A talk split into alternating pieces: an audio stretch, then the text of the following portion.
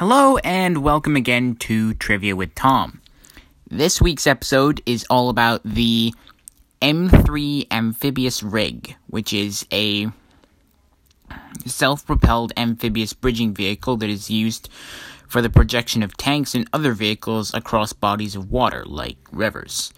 It was designed in Germany and is used by the militaries of Germany, Indonesia, Taiwan, Brazil, Singapore, and the UK. It is self deployable by road, operating as a 4x4 mm, or 4 wheel drive wheeled vehicle with a maximum road speed of 80 kilometers an hour. The M3 is driven into the water for amphibious operation, for which it deploys two aluminum, large aluminum pontoons, folding them, unfolding them along the length of the hull. In the in water, the M3 is propelled and steered by two fully traversable pump jets at speeds of up to 14 kilometers an hour.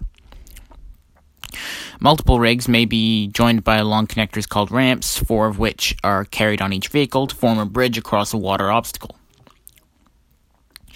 Eight M3 rigs can bridge a 100 meter water gap this way and can be traversed by vehicles up to and including the heaviest 60 plus ton main battle tanks like the Leopard 2A6 and the Challenger 2.